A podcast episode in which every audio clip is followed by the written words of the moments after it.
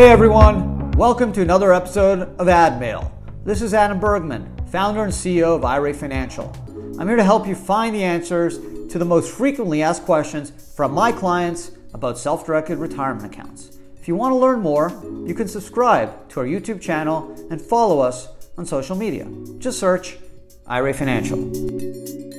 Hey everyone, and welcome to another episode of AdMail.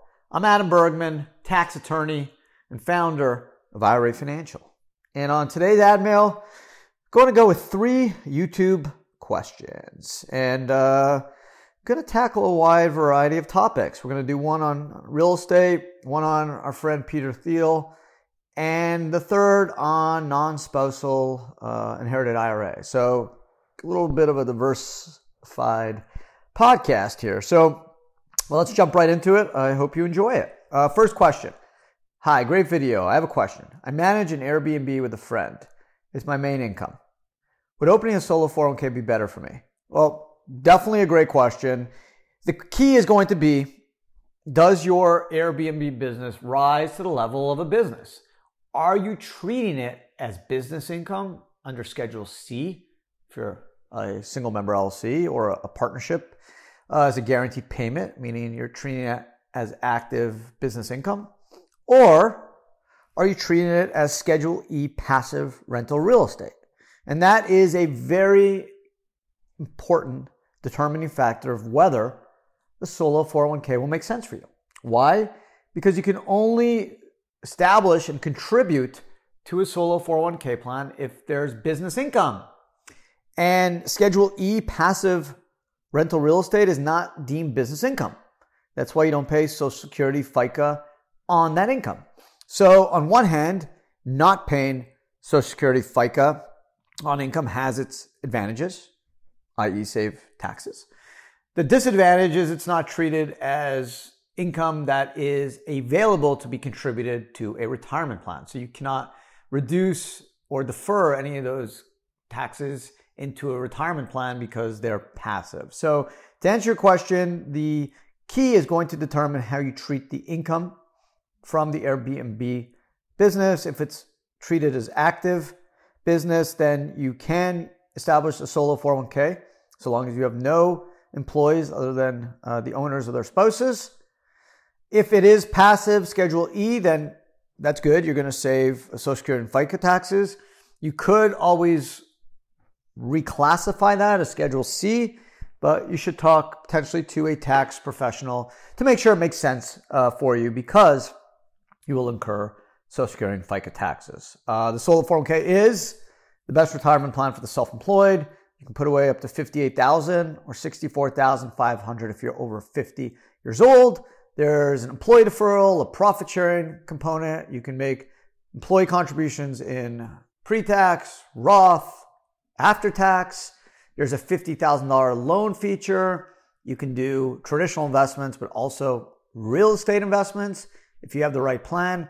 And you have very good asset and creditor protection as well. So it's a really um, very strong uh, retirement plan for the self employed. Just need to make sure you are eligible to set it up. Second question is relating to my favorite person at the point at this time, Peter Thiel. So thanks for sharing. I have a question. Hope to get your insights. Is Peter Thiel an insider buyer? He put PayPal startup shares in a Roth IRA. He later sold shares in a IRA when uh, PayPal went public. He then bought Palantir startup shares through his Roth IRA. So Peter bought those shares when those companies were private companies. How can the general public buy startup shares with Roth IRAs? It seems impossible unless you're an insider and have access to those promising startups. Do you agree? Um, yeah, I mean, it's a very fair point. Uh, unless you are able to get into these companies at a very early stage, you're going to be relegated to buying these companies uh, like the general public can when they go public. You know, i.e., if I had the chance to get into Coinbase seven, eight years ago at a dollar a share, I would have. But I didn't have that opportunity, so I was forced to buy Coinbase on the IPO, and now I'm down. oh man, I bought it at uh, what was it, three something. Uh, I'm down a lot. So um, yeah, I would have wished I would have been able to do it uh, as a private business. So it's a great point. Not everyone has the ability to do though, so, but there's some really cool platforms out there in the marketplace where you can get access to startup uh, private companies if if you have insiders that are willing to sell shares. I have a lot of clients that were able to buy like Robinhood from uh, insiders, employees uh, in a marketplace, and they did that in a Roth IRA. So ultimately, when Robinhood goes public, hopefully they'll they'll reap some some rewards. Now, just to be honest, not everyone is Peter Thiel. Not everyone wins, right? He was super smart. He went to Stanford Law. He had a hedge fund. He's also super lucky. He started PayPal along with other you know, Elon Musk and other celebrity, uh, well-known people. He bought in when PayPal was in its infancy. He also got into Palantir in its infancy, which is now a public company worth, I don't know how many billions of dollars. He also got into Facebook when it was starting. So he did, as a hedge fund, Silicon Valley investor, he was able to tap into these companies at, at really uh, early stages and, and did so wisely and tax efficiently in a Roth. And, and again, that's what the Roth allows you to do. Uh, the Roth IRA was created by Congress. I just did an ad bits about this. If you're interested to learn more on uh, the Peter Thiel story, you can check that out. But it was created by Congress in 97 and uh, there are no caps. So Congress clearly understood that Roth IRAs could be used by wealthy people to shelter income from tax. They could have capped it. They did not in the 90s. Um, Senator Wyden, Oregon, has um, at least contemplating um, proposing legislation in 2016 to cap Roth IRA limits at five million. That kind of died, and now it's it's coming back with the ProPublica article. Um, we'll see where it goes. I'm not sure what's going to happen. We'll have to, uh, you know, keep watching, but it doesn't impact a lot of people. Right? There, there's not many people that have more than a $5 million in a Roth IRA. It's just kind of a uh, heat of the moment type story that it's easy to pick on rich people that are smart. And they, again, used what legally they were able to do, form over substance, uh, what Supreme Court allows you to do to structure your finances in order to minimize your taxes legally. And that's what Peter Thiel did. So to answer your question, um, you're going to need to get these companies, not necessarily as an insider, but you want to get them in their outset. That's why venture capitalists and private equity are always looking for startups. And uh, not all of them are able to use a Roth IRA to buy in because some of them are active, involved, and, and may have ownership over 50%. But if you have, if you have the ability to get into a, a promising startup, uh, think about your Roth IRA, especially if you're going to be passive on less than 50%. Make sure you're paying fair value for the stock, just like any other investor would. And a Roth IRA could make sense. Now, obviously, the downside of the risk is that the business fails and now you've just lost your investment and your Roth IRA tax free money, which is super powerful and super valuable uh, to that startup. So um, you know, the ProPublica article didn't mention the flip side where uh, the facts are not everyone uh, succeeds in investing in the next great startup. Plenty fail. Um, if you look at the SBA, how many small how many businesses fail? Uh, you know, it's like 95% in the first five years. So there's no guarantee. Peter Thiel is just smart and lucky and um, was uh, you know very smart in using his Roth IRA. The, the the substance doesn't look good, turning a couple grand into billions, but the form is legal. And, and, that's what the Supreme Court and that's what the IRS clearly saw as well when they tried to audit uh, his transactions back in 2012, according to a Government Accountability Office report that was released 2014, and they were not able to um, uncover anything uh, that that would seem to suggest um, any any tax abuse. So, um, good question. Um, but the Roth IRAs do have a lot of power. If you have the ability to invest in promising startups, uh, you should certainly consider that option.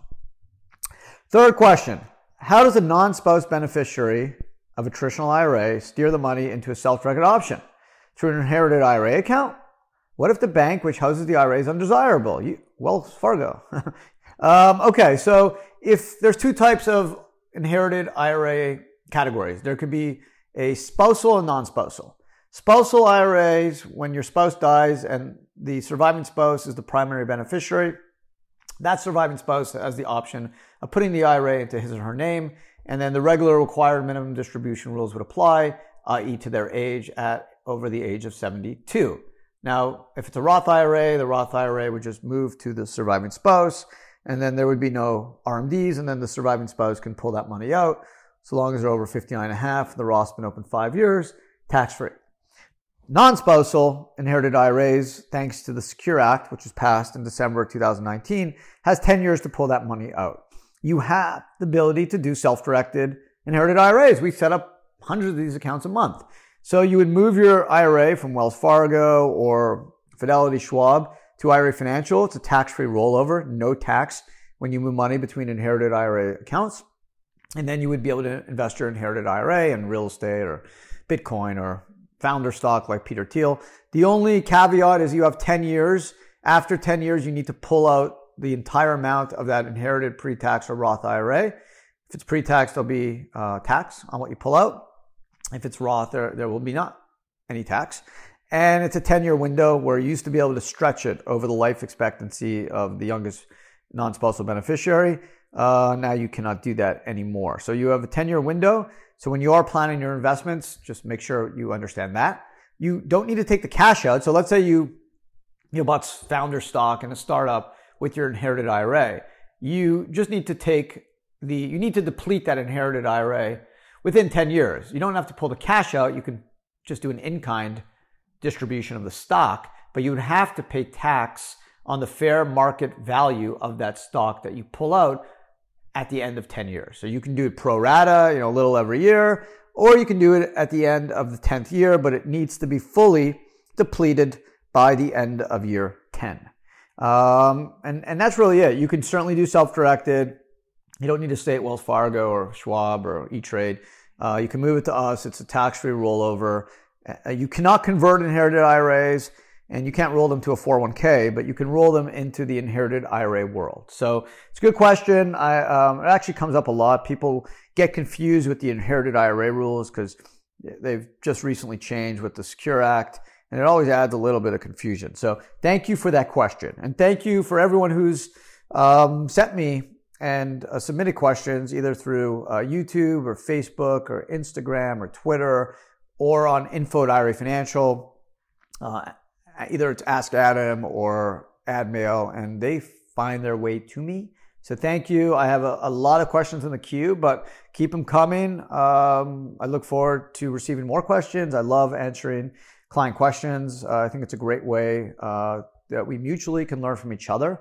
Uh, I, I, prepare for this stuff. I don't just kind of uh, answer these questions coldly.